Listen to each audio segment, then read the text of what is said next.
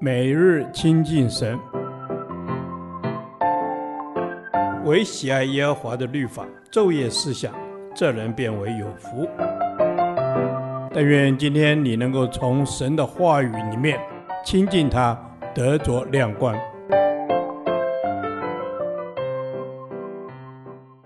创世纪第三十七天，创世纪十二章一至三节，蒙召的人。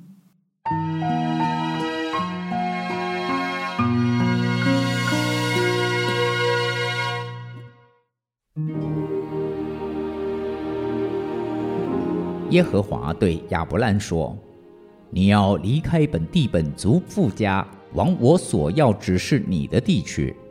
我必叫你成为大国。”我必赐福给你，叫你的名为大，你也要叫别人得福。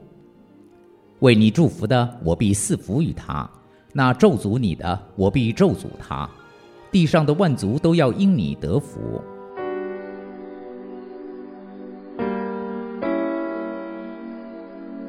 创世纪一到十一章，神启示了他的创造、人类的起源、地位和责任。从第十二章开始，记载了神拣选亚伯兰及他的后裔来启示他自己及他对人类的心意。神的拣选事实上与人的表现一点也无关联，完全是神的主权，是神的恩典。当神的呼召临到亚伯拉罕时，他住在加勒底的乌尔。神呼召他离开本地本族和富家。往我所要指示你的地方去。神呼召亚伯拉罕，是要从他身上建立一群属神的子民，再从这群人开始对全人类的救赎计划。希伯来书上说，亚伯拉罕因着信蒙召的时候就遵命出去。为何神能将这么大的任务交在他身上？就是知道他的信心。因着信，他能遵命而行。这个遵命并不是容易的事。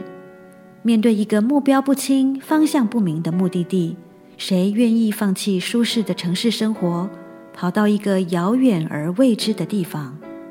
但亚伯兰却没有怀疑，没有讨价还价。他知道这是神给他的呼召，故一蒙神的呼召，他就遵命出去了。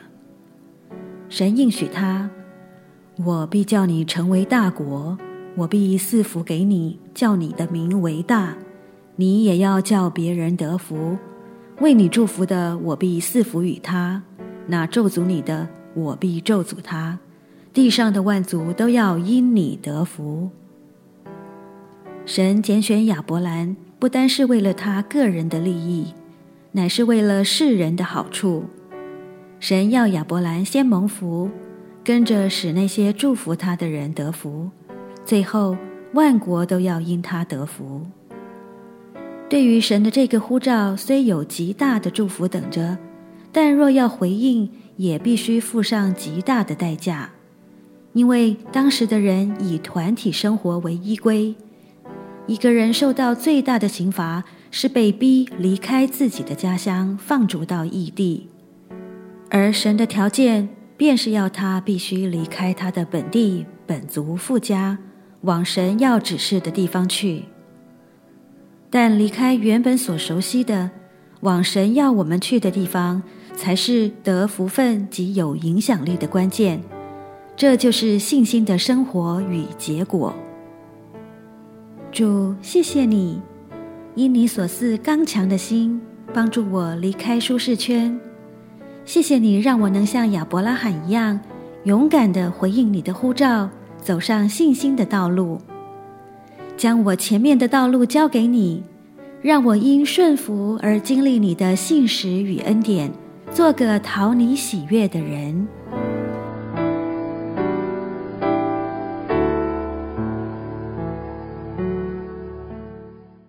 导读神的话。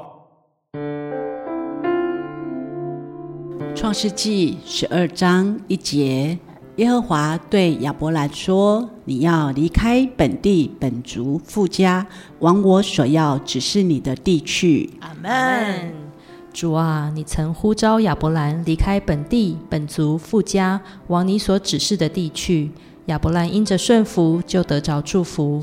如今你也在呼召你的儿女们离开我们的舒适圈，往你所要指示我们的地方去。阿门。是的，主啊，我要回应你的呼召，因你的意念高过我的意念。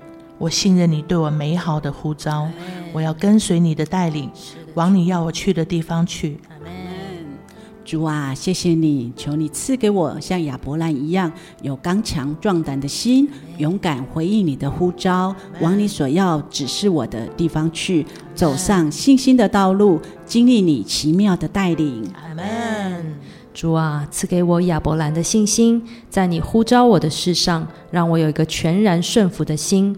或许有的时候会不明白，但是主啊，帮助我因着信靠你，我就能够勇敢的跨出去。阿门。是的，主啊，我要勇敢的跨出去，离开我的舒适圈，往你所指示我的地方去。因为你是在沙漠开江河，在旷野开道路的神，你必引领我到你所应许之地去，承受你要给我的产业。主啊，你必引领我进入应许之地，我要全然的降服于你，引领我凭着信心前进，经历你是信实的神，是为我负责到底的神。主啊，你是信实的神，帮助我学习顺服的功课，让我可以因着顺服而蒙福，也可以成为别人的祝福。阿门。是的，主啊，我的生命愿意被你改变。让我学习亚伯兰的顺服与回应，操练我自己的生命，使我可以让自己和身边的人都成为蒙福的人。主啊，我要成为蒙福的人，帮助我学习亚伯兰的顺服，勇敢地回应你的呼召，走在你所指示的道路上，带领我进入佳美之地。这是我们的祷告，奉耶稣基督的名。阿门。耶和华。你的话安定在天，直到永远。愿神祝福我们。